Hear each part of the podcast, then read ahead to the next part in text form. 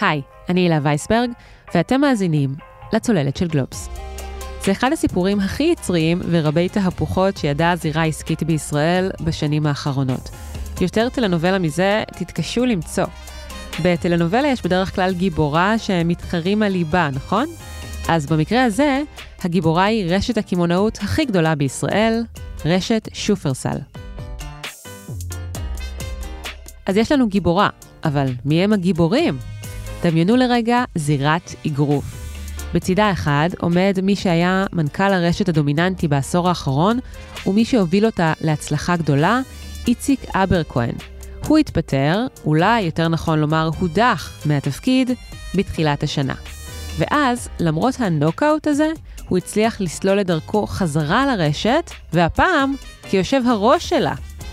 בצידה השני של הזירה עומד עופר בלוך, לשעבר המנכ"ל של חברת חשמל, נייר חדרה, נטפים, yes ועוד חברות, שמונה לתפקיד המנכ"ל במקום אבר כהן ממש לפני כמה חודשים. אבל הוא חטף את הנוקאוט האחרון בקרב הזה, כשהודח בידי הדירקטוריון במהלך כוחני ובמילים קשות, כמו לא הראה מובילות, יכולת הנהגה ורעב מקצועי.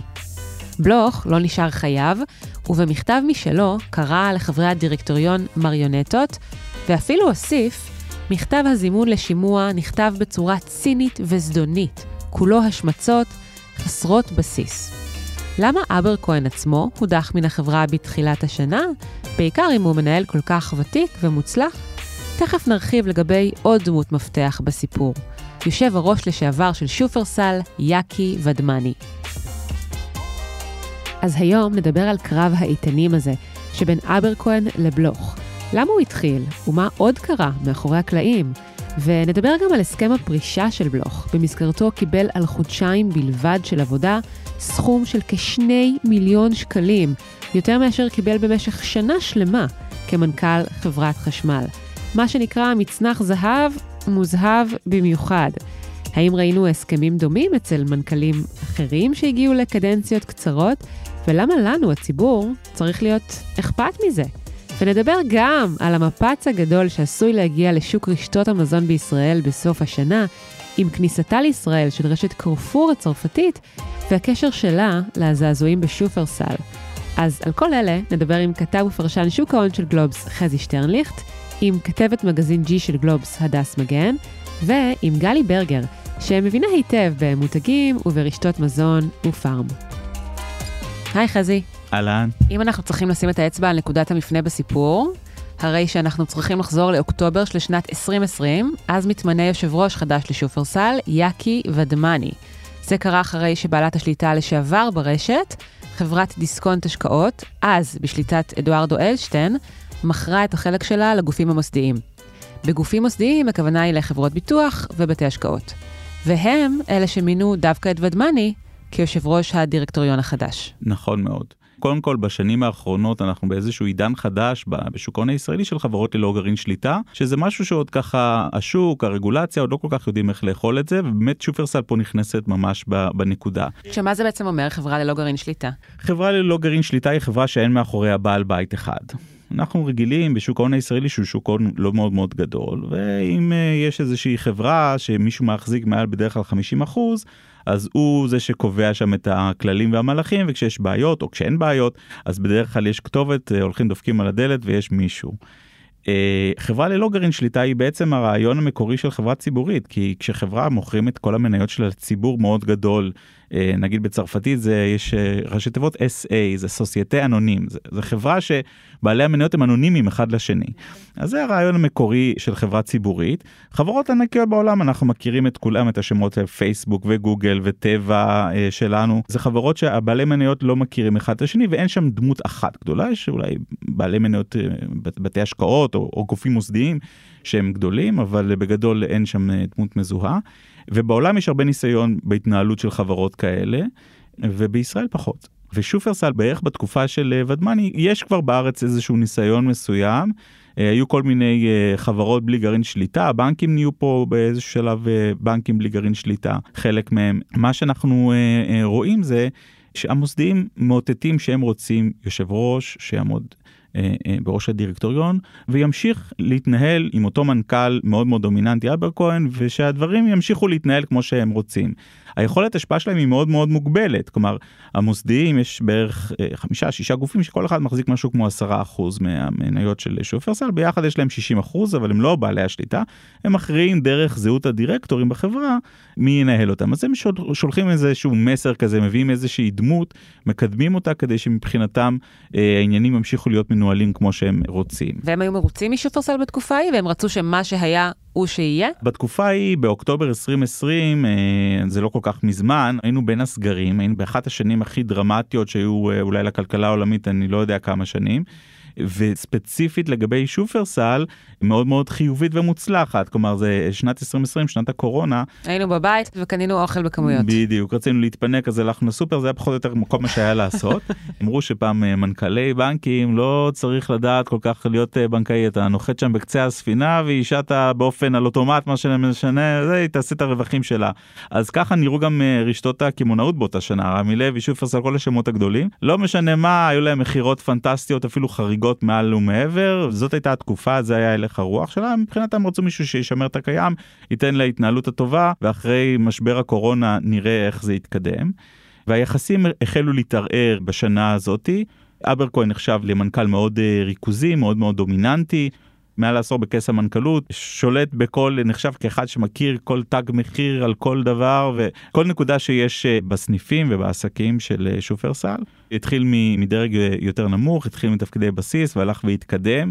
כשמינו אותו אז היו עוד אי אלו הרמות גבה והוא הוכיח את עצמו, באמת בנה את, את עצמו כמנהל מאוד מוכשר ומוערך שהוביל את שופרסל להישגים. אפשר קצת לעבור על המספרים של שופרסל היום, יש לה בערך חמישית מנתח השוק של רשתות השיווק, נתח השוק מאוד מאוד גדל בעשור האחרון. צריך להגיד גם שמחצית השנה האחרונה כל הטלטלות האלה כשהן קורות בחדר ההנהלה יש בסופו של דבר גם ביצועים בשטח והמחצית השנה האחרונה לא הייתה כל כך מוצלחת. שופרסל איבדה בערך עשרה אחוזים משווי השוק שלה אה, בתקופה שבה היית מצפה שרשת שיווק בכל אופן יש אינפלציה בעולם ויש דברים תהליכים כאלה אז אולי שזה יתמוך ותהיה משהו אופציה בוא נגיד לפחות דפנסיבית. אז זה לא יתנהג ככה וזה ככל הנראה בגלל דווקא אה, כל הטלטלה הזאת היא לא תרמה לזה וגם בגלל ביצוע הרבעון הראשון שכנראה לא היו כל כך מוצלחים. ובמקביל יש תחרות אה, משמעותית שנראית באופק. בדיוק יש את הכניסה של אה, קרפור הצרפתית יחד עם מינות ביטן וזה הולך להיות אה, כנראה Game Changer רציני עוד מוקדם להגיד איך הישראלים יאמצו ועד כמה הם הצליחו להיערך אה, באופן אה, טוב אה, תחרותי אבל יש דברים שקורים בשוק שהוא מאוד תחרותי ושוק רשתות המזון שלנו הוא בסופו של דבר תחרותי. יש בו הרבה מאוד מגוון שחקנים, חלק מהם חברות ציבוריות, בדרך כלל עם בעלי שליטה, יוחננוף, רמי לוי. שופרסל לא יכולה לשקוט על השמרים, ו- וכשיש מאבקים כאלה, המתחרים נהנים מהם, וישר מתחילים לנגוס בנתחים. להבדיל, במקרה נגיד של שטראוס, הייתה צריכה לסגור איזה מפעל בצפון, ואז פתאום כל שוק השוקולד אה, נכנס לטלטלה. אותו דבר פה כשיש אה, בחדר ההנהלה כשהספינה מזדעזעת ויש פוליטיקה פנימית של אה, מחלוקות האחרים מנסים לנצל כמה שיותר מהר את הזמן הזה. אז סך הכל הציפייה הייתה שהאונייה הזאת תמשיך לשוט על אה, מי מנוחות, עם יושב ראש חדש ומנכ"ל מוכר, דומיננטי ומצליח, אבל משהו משתבש נכון, בגדול ס- בדרך. סמוך לתחילת השנה הנוכחית, לתחילת 2022, יש עסקה שהיו"ר נחשב כמי שמקדם אותה, אה, ודמני, של רכישת רשת עלם, אה, רשת מוצרי החשמל. מתוך איזשהו רציונל של לייצר להם עוד איזה עוגן של פעילות, לפי שווי מאוד מאוד גדול. וזה מבחינת המוסדים איזשהו אה, דגל אדום, זה איזשהו סדין אדום, זה קצת עושה להם תחושה של דז'ה וו למקרה אחר לגמרי, אבל אולי במהות שלו הוא לא לגמרי אחר, וזה בפז, שהיה איזשהו שלב שרשת הקמעונאות האחרת, פרש מרקט, שהיא לא כל כך מוכרת בציבוריות הישראלית, רצתה לקנות, להשתלט על פז, גם חברה בלי גרעין שליטה, ואופס, היה היפוך ובסוף פז קנתה בשווי מאוד מאוד גדול את פרש מרקט וברגע שהיא קנתה בשווי מאוד מאוד גדול חברה זה קצת הרחיק את הקולות של אה, ניסיונות ההשתלטות עליה אז גם שופרסל זה נתפס שהיא עושה פה איזשהו מהלך רכישה יקר אולי כדי להרחיק קונים אה, אחרים וזה משהו שבסופו של דבר כבעלי מניות המוסדיים ובכלל הציבור לא כל כך אה, אף אחד לא רוצה לקנות ביוקר. אברקוין עוד היה בחברה כשהמהלך הזה מתחיל להיות נדון. נכון, אז אברקוין, אה, אה, אני לא יודע אם הוא, הוא ממש עזב על הרקע הזה, אבל זה היה ברור שדי בסמוך לזה, הוא עוזב והחברה נכנסת לאיזשהו אה, ואקום. מתחילה הטלטלה שאנחנו רואים אותה בעצם פחות או יותר עד השלב הנוכחי. אברקוין לא היה בעד, והיו חיכוכים כנראה גם על הרקע הזה וגם על רקע פרסונלי בינו לבין ודמני, כן. ובכל מקרה, הוא מודיע על עזיבתו בינואר השנה, 2022. נכון, נכון. המוסדיים בעצם באותו שלב פחות או יותר אה, מרגישים איזושהי תחושת מיצוי עם ודמני. הם משפיעים דרך מינוי הדירקטורים ובסופו של דבר מראים לוודמני את הדרך החוצה. מה גרם לכך שהיה בעצם משבר האמון הזה? שני דברים, היה פה גם את העזיבה של אבר כהן, שהם בעצם אה, אמרו באותה תקופה, הם באו ואמרו, הלו, אנחנו הבאנו אותך מר ודמני, כי אנחנו קיווינו שאתה תדע לעבוד עם אותו אבר כהן. זה פחות או יותר הסאבטקסט שעולה מדרך המחשבה של המוסדיים. גם איתי בשיחות סגורות זה פחות או יותר היה הרציונל שהם, שהם אמרו, אנחנו קיווינו שאתה תדע לעבוד איתו, לא רצינו זעזועים בספינה. והנה, חלקים מהנהלי הבחירה עוזבים, כולל המנכ"ל, שבסופו של דבר גם uh, יוצא החוצה מהחברה. זה לא מה שרצינו. והכי מדהים שכל זה קרה בערך בתוך חצי שנה. נכון. כשבמאי אה, אנחנו מגלים שענקית המזון הצרפתית מתכננת להיכנס לפה ואולי לשנות את כללי המשחק בצורה דרמטית. כן, היו גם הרבה שמועות שאמזון תגיע לישראל יום אחד, בינתיים לא ראינו את זה כל כך קורה, אז גם לא צריך אה, יותר מדי אה, להאמין שזה בהכרח יהיה דרמה, אבל אולי כן. אז כדי להבין אם הכניסה של קרפור לשוק הישראלי אכן תהיה דרמה, ואיך היא עשויה להשפיע על שופרסל, שוחחתי עם גלי ברגר, מי שהייתה עד לאחרונה ראש מערך התקשורת בסופר פארם, והיא כיום יועצת מקצועית למדד המותגים של גלובס, שעליו נדבר עוד בהמשך השבוע. היי גלי. היי לה. אז בואי נדבר על קרפור ועל שופרסל, ועל למה מדובר במפץ אה, פוטנציאלי. מפץ פוטנציאלי זו הגדרה מצוינת, שאני חושבת שהיא גם מייצגת יותר מהכל את כמה שוק רשתות המזון בישראל צמא למתחרה רצינית שתקום ותיתן fight לשופרסל. שופרסל שולטת בנתח אדיר משוק רשתות המזון. אם מסתכלים ב-15 שנים האחרונות, שופרסל רק הלכה והתחזקה. גם uh, צריך להחמיא להם אודות uh, מהלכים ניהוליים uh, ומותגיים מצוינים שהם עשו, אבל גם המהלך העסקי החכם וזה שנתן להם את ההשפעה הכי גדולה היה רכישת קלאב מרקט שקרסה, פעם היו בישראל שלוש רשתות, שקלאב מרקט הייתה בעצם הרשת השלישית בגודלה, היא קרסה ושופרסל רכשה אותה, מה שנחשב לאיזשהו חטא קדמון של רשות ההגבלים העסקיים שבעצם מאוד חיזקה אותה.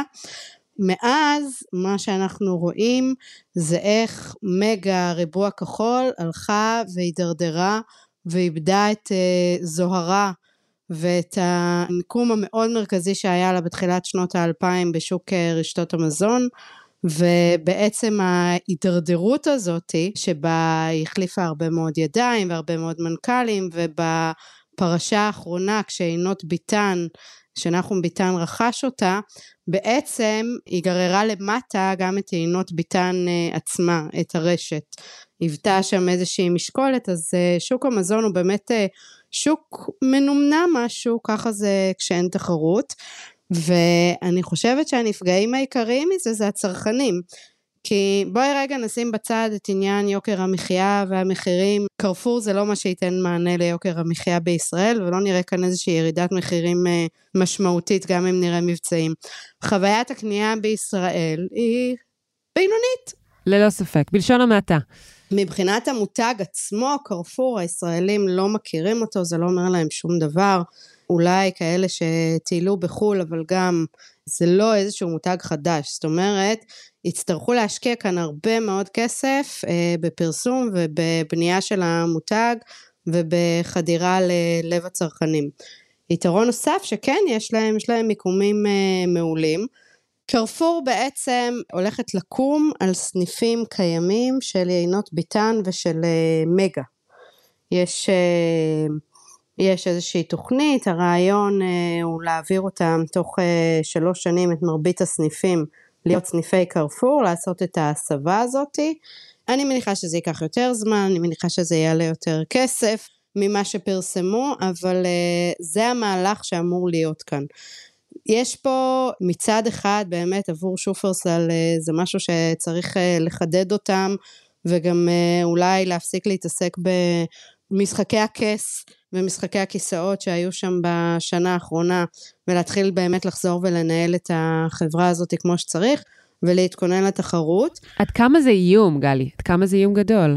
זה מאוד תלוי מה קרפור יעשו בפועל, זה תלוי כמה מהר הם יסבו סניפים, כמה מהר תשתנה החוויית אה, לקוח, כמה האונליין שלהם הם הרי אה, הם מקימים איזושהי פלטפורמה עם אה, קוויק, שזו חברה בורסאית שהיא אה, בשליטה של אה, קוקה קולה וסופר פארם ומשפחת חורש, שבעצם אמורה לתת להם את התשתית לכל ה online. ה online של שופרסל מאוד חזק.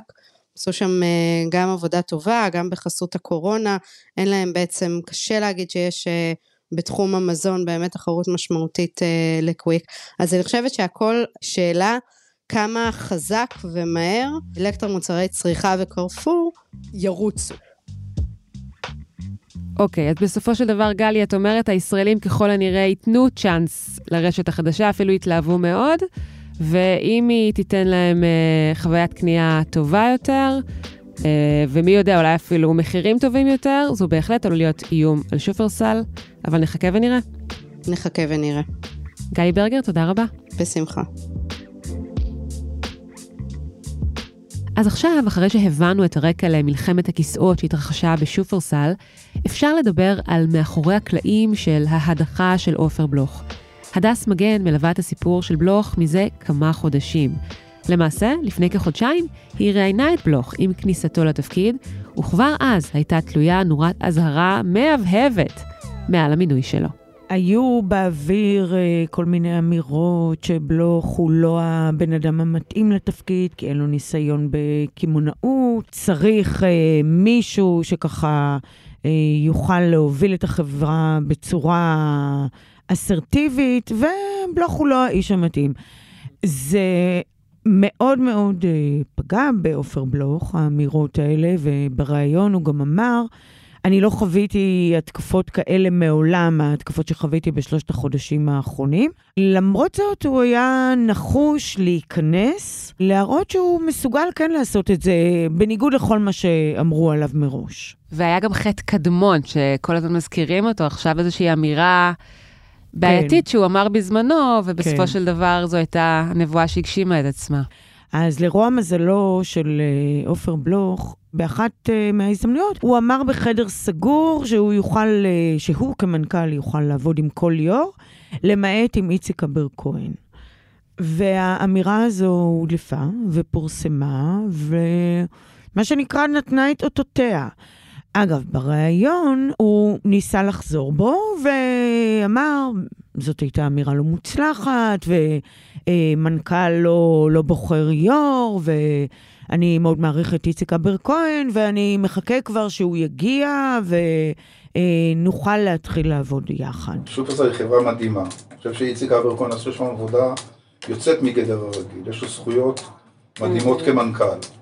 אם הוא יבוא להיות יושב ראש, אנחנו ניפגש, נראה איך אנחנו עובדים ביחד, ולפחות מבחינתי, אני מתכונן לעבוד איתו מצוין. הדס, אז זה היה בלוך מתוך הריאיון שקיימתם לפני כחודשיים, וכבר אז הסתמן שאבר כהן עומד לחזור לחברה. כן, בואי נאמר, היה סיכוי לא רע שאבר כהן יחזור לשם uh, כיו"ר. ועופר בלוך קרא את הדברים uh, ושמע את הדברים כמו כולם.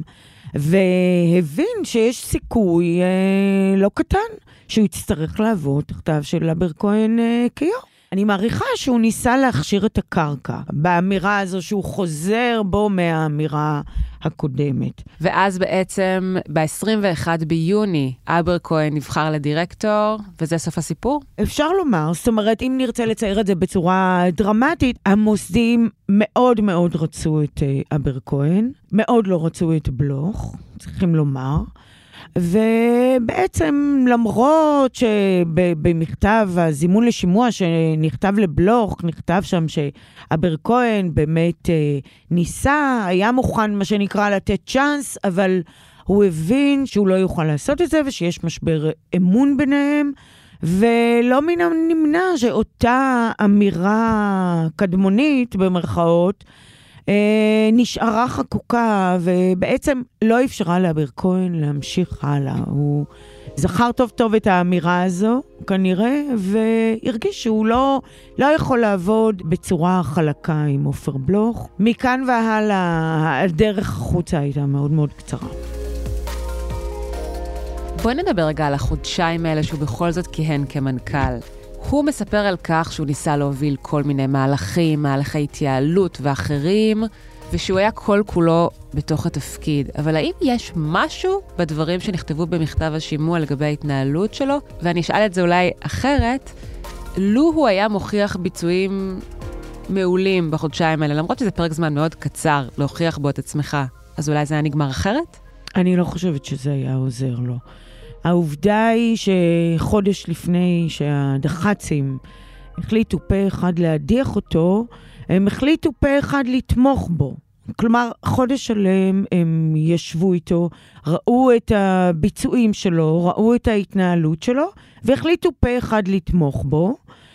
וחודש לאחר מכן משנים החלטה ב-180 מעלות, אז זה מעורר uh, מחשבה שלא ההתנהלות של עופר בלוך היא זו שהכריעה את הכף. אבל כשהם כותבים, הוא שקוע כל כולו בטלפון שלו בישיבות, ואין לו רעב, ואין לו מוטיבציה. את יודעת, זה לרדת לפרטי פרטים של התנהלותו של אדם. נכון, אבל חודש לפני כן, לפני התמיכה הבלתי מסויגת אה, שלהם בו, הוא התנהל בסדר, הוא כן השמיע קול בישיבות, הוא כן נראה מעורב, כן היה לו רעב בעיניים. זה, זה, לא, זה לא נשמע אמין. בואי נאמר שההסבר היותר הגיוני היה שבחודש הזה שבו הדח"צים התהפכו, מה שקרה זה שנכנס יו"ר חזק בשם אבר כהן, והוא אמר והבהיר בצורה חד משמעית, אני עם האיש הזה לא אוכל לעבוד. אם אתם רוצים שאני אביא מהפך בשופרסל, תנו לי לעבוד עם מי שאני רוצה.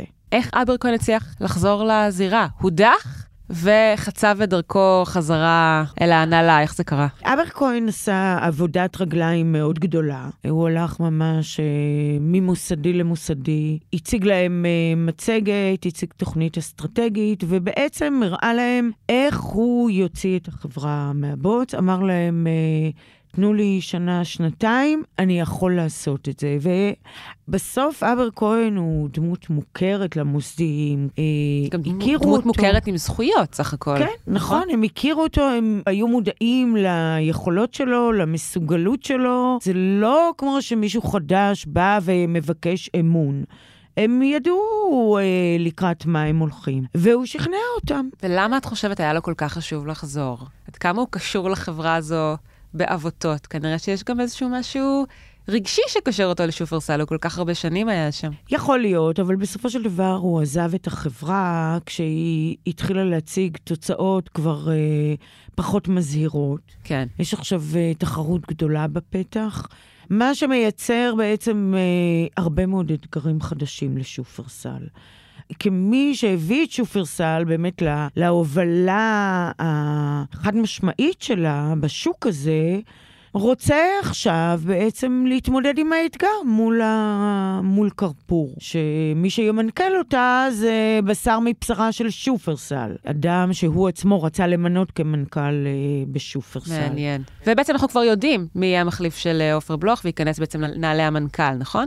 זאת לא הייתה הבחירה הראשונה של אה, אבר כהן. הוא העדיף את אורי קילשטיין, שהלך להיות המנכ"ל של קרפור. הוא לקח את ה-second best, אם אפשר לומר, שמי מבחינתו, הוא? שזה אורי וטרמן, שהיה המנכ"ל של אה, בי, רשת הטואלטיקה מקבוצת אה, שופרסל.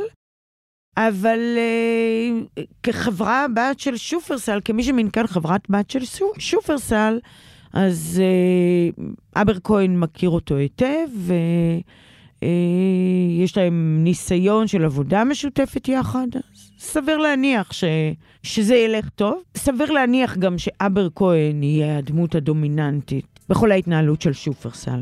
טוב, כנראה שיותר מחודשיים יהיו לו, ונאחל לו בהצלחה. הדס מגן, תודה רבה. תודה רבה. חזי, חוזרים אליך. אתה כתבת בסוף השבוע כתבה שבה סקרת עוד מקרים מהשנים האחרונות, שבהם מנכ"לים מילאו קדנציות קצרות מאוד ויצאו מהן עם כיסים מרופדים מאוד. אבל בוא נתחיל עם בלוך. איך חודשיים בלבד של קדנציה הסתכמו בשכר של שני מיליון שקלים? כן, האמת היא שהמנכ"לים אה, שאנחנו מדברים עליהם, שבדרך כלל הגיעו אחרי שהם נילאו חברות מאוד גדולות במשק, הם אה, לא מגיעים בחינם. כלומר, הם, אה, לא? הם מסתבר שלא. אה, ככל שהם נוצצים יותר והשמות שלהם מוכרים ונחשבים לכאלה שהובילו תהליכים, שחסכו לחברות סכומים חלומיים, אז הם גם uh, יודעים uh, לשריין את עצמם בדרך כלל עם משהו שנקרא חודשי הודעה מראש, מוקדמת. לפעמים יש מענקי חתימה, בארץ זה פחות נהוג, אבל יש את זה גם, uh, בטבע היה כזה מקרה. מענקי חתימה, כלומר בוא אליי, לעבוד אצלי. עצם זה שהסכמתי ו... לעבוד, אתה מקבל צ'ק מהחברה, uh, שנכנס לחשבון הבנק שלך, עזבת אחרי יומיים, זה לא משנה, הכסף כבר אצלך בחשבון. זה מוכר לנו, חזי, שנינו קיבלנו כאלה מענקים פה בעבודה. כן, לא, אבל זה אפילו בישראל זה לא עד כדי כך נהוג, אבל בדרך כלל יש הודעה עזיבה מראש, יש עוד עוד כל מיני סעיפים שאפשר להוסיף לצורכי אה, פיצויים אם זה לא מסתדר. ופה הוכנה איזושהי תשתית מסוימת בהסכם ההעסקה שלו. ההסכמי העסקה של מנכ"לים אה, מהסוג של אה, בלוך בדרך כלל מובאים לאישור אספת בעלי המניות ובדרך כלל בעלי העניין אלה שמחזיקים את הנתח הגדול ביותר הם לא אלה שמכריעים אלא בעלי מניות המיעוט לפי הרגולציה הם אלה שצריכים ברוב לאשר את התנאים.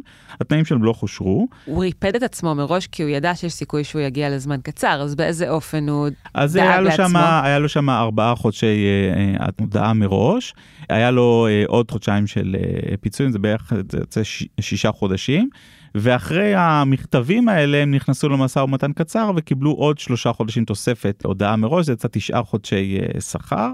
השכר שלו השנתי, אה, עלות השכר שלו הכוללת הייתה אמורה להיות 2.2 אה, מיליון שקל, אז על תשעה חודשים מתוך זה, ובתוספת השכר שהוא קיבל על שני חודשי עבודה, זה יוצא בערך משהו כמו 2 מיליון שקלים. והוא לא הראשון ולא האחרון שיוצא אה, נכון. מקדנציות קצרות בתפקיד המנכ"ל עם הרבה מאוד כסף בכיס, אז בוא ניתן עוד דוגמאות. נכון, הדוגמה הכי גדולה במונחים כספיים היא של לפידות, היה לפידות, מנכ"ל מאוד מוערך בחברת הפניקס, ובאיזשהו שלב התקבל להיות מנכ"ל חברת שיכון ובינוי, והרבה מאוד תקוות ניתלו בו, וכשהוא הגיע אז המניה זינקה בצורה מאוד חדה, כי, כי כל השוק... אה, שמע שהמנכ"ל אה, החדש והנוצץ הגיע לחברה. אחרי בערך שנה כבר היה ברור שהוא לא מסתדר עם בעל השליטה, נתי סיידוף של אה, שיכון ובינוי. הדרך החוצה נסללה, היו שם כל מיני קלקולים במערכת היחסים. ואייל לפידות יצא בתוך פחות משנה עם 45 מיליון שקל במניות ובאופציות. הוא כאמור גם הגיע ודאג שהאופציות יהיו עמוק מעוגנות בהסכם ההעסקה שלו. אה, כן, זה, זה יכול לקרות, זה מקרה מאוד מאוד חריג.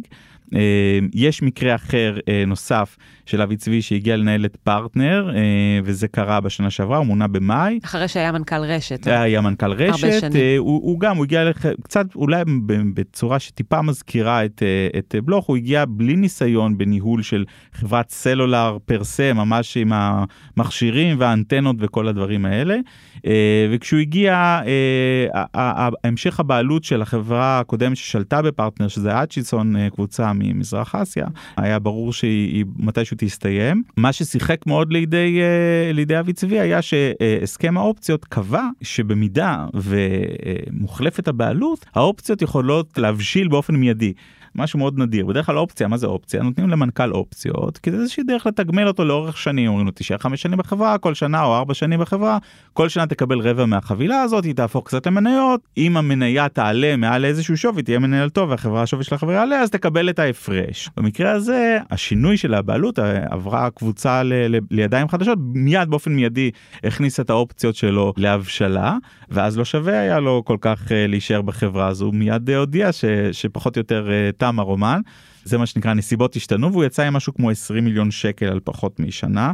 זה גם מקרה מאוד חריג. אה, כאמור כל אחד מהמקרים שאנחנו מתארים פה הם אה, נסיבות קצת אחרות אבל בגדול בסופו של דבר אם יש איזשהו קו אחד שעובר ביניהם זה שהמנכ"לים האלה יודעים טוב מאוד להכין את עצמם למקרה שבהם המינויים האלה לא כל כך מצליחים מסיבות כאלה ואחרות.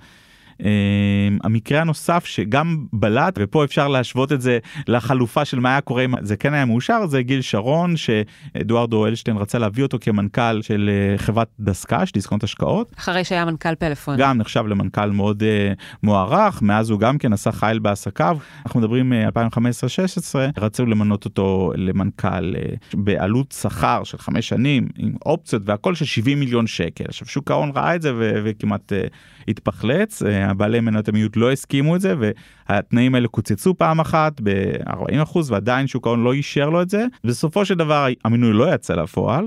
אבל אי אפשר לתת לו ככה ללכת בלי הרגשה טובה אז הוא קיבל 1.6 מיליון שקל תשעה חודשי משכורות על זה שהוא אפילו לא עבד יום אחד. כי התנאים החדשים לא התאימו לו? כי בעצם עיכבו אותו ועצרו אותו בהעסקה ובסופו של דבר לא מינו אותו לתפקיד שהוא כל כך חשק בו החלופה כנראה הייתה הרבה יותר גדולה ומתגמלת אבל היא בסוף כמובן לא יצאה לפועל והוא עדיין יצא עם שכר בלי שהוא נכנס לתפקיד. איך מצנחים כאלה כה מוזהבים ומרופדים עשויים להשפיע עלינו הציבור מה אנחנו צריכים לדעת עליהם. אז זהו, אז אנחנו, מה שמעניין אותנו כציבור, ואני מחלק פה שני סוגים של ציבור. יש ציבור רחב שהוא נגיד 9-10 מיליון אזרחי מדינת ישראל, שחלק מהחברות האלה נוגעים לנו ביום יום, זה נגיד שופרסל. אנחנו, מי מאיתנו נכנסים לקנות בשופרסל, נכנסים לקנות ברשתות האחרות, חלק גדול מהם נסחרות בבורסה. אנחנו רוצים תחרות, אנחנו רוצים שהשוק יהיה כמה שיותר תחרותי כדי שהמחירים יהיו ברמה הכי נמוכה שיש. בטח עכשיו, בתקופה של היפר אינפלציה וכל הסיפורים האלה, אנחנו רוצים שהחברות האלה יהיו מאוד מאוד תחרותיות. אז כשמגיעים הקלקולים האלה עם המנכ"לים הנוצצים זה הרבה מאוד מזה זה משחקי אגו והסיפור האישי שלהם של אותם מנכ"לים מאוד מאוד מוערכים שבסופו של דבר הם באים לייצר איזשהו ערך גדול לבעלי המניות. בעלי המניות זה ציבור הרבה יותר קטן. זה נכון שאנחנו מחזיקים גם הצד הציבורי דרך הפנסיה וגופי הביטוח וכולי וכולי אנחנו מחזיקים גם בחברות האלה. וכבעלי מניות מעניין אותם שהחברות האלה ירוויחו כמה שיותר.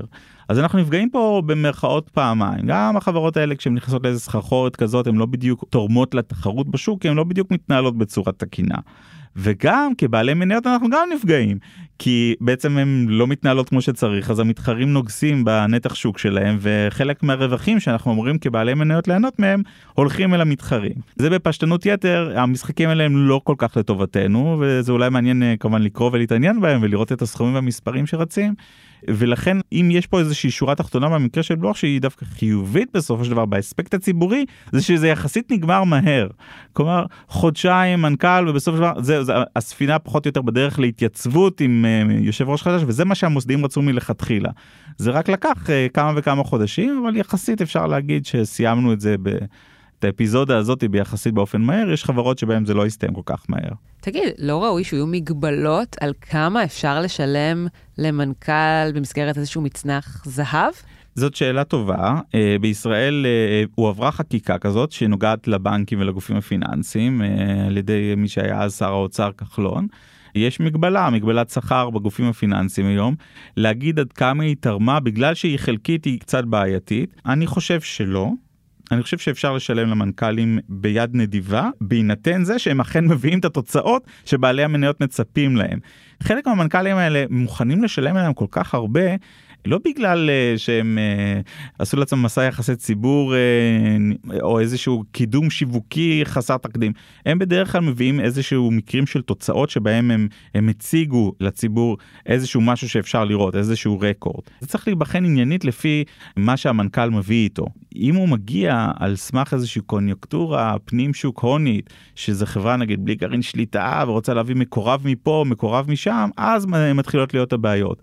לכן אני הייתי אומר שהסכום הוא הבעיה, הייתי אומר שבדיקה עניינית של זהות המנכ"ל, לפי דרך המינוי שלו, היא מה שצריך לעניין אותנו כבעלי מניות. אבל באיזשהו אופן אנחנו מדברים פה גם על uh, מנכ"לים שנכנסו והלכו על רקע יחסים אישיים, נכון. וזה לאו דווקא מעיד על ביצועים. זה באמת שאלה שהיא ברמה הערכית ויש uh, תשובות לכאן ולכאן. אני מסכים איתך שכשזה אישי ולא ענייני, שיש שם איזושהי מערכת יחסים שהוא רוצה להביא את המקורב שלו והוא לא מגיע לפי איזה שהם אספקטים, אז זה לא נכון לתת שכר, עזבי גבוה, זה לא נכון. זה לא נכון שהמינוי הזה יצא לדרך.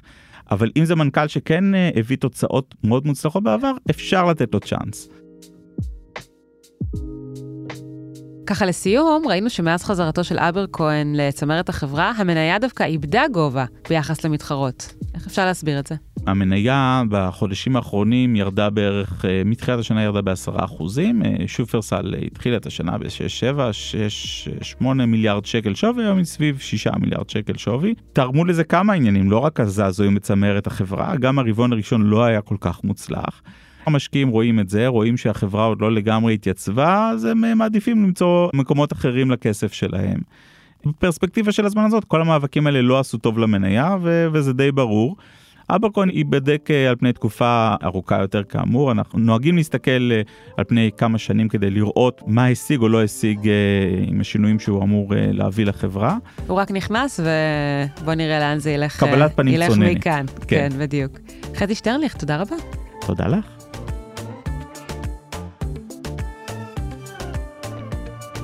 עד כאן עוד פרק של הצוללת. אתם יכולים למצוא אותנו באתר גלובס, בספוטיפיי או בכל אפליקציית פודקאסטים. נשמח אם תעשו לנו subscribe, ואם אהבתם, אז תשלחו את הפרק לחברה או חבר שאתם אוהבים. עורך הסאונד הוא ניר לייסט, בצוות הצוללת חבר גם אורי פסובסקי. אם יש לכם מחשבות, הצעות, תגובות או שאלות, אתם מוזמנים לשלוח לי מייל, הילה, H-I-L-A, מקף אמצעי W, at globes, G-L-O-B-E-S, נקודה co, נקודה il. ויכול להיות שגם נשיב על השאלות שלכם כאן, בצוללת, באחד הפרקים הבאים. אתם גם מוזמנים להציע לנו רעיונות לפרקים. אפשר למצוא אותי וגם את שאר חברי הצוללת בפייסבוק ובטוויטר. אני הילה וייסברג, נתראה בפעם הבאה. ביי ביי.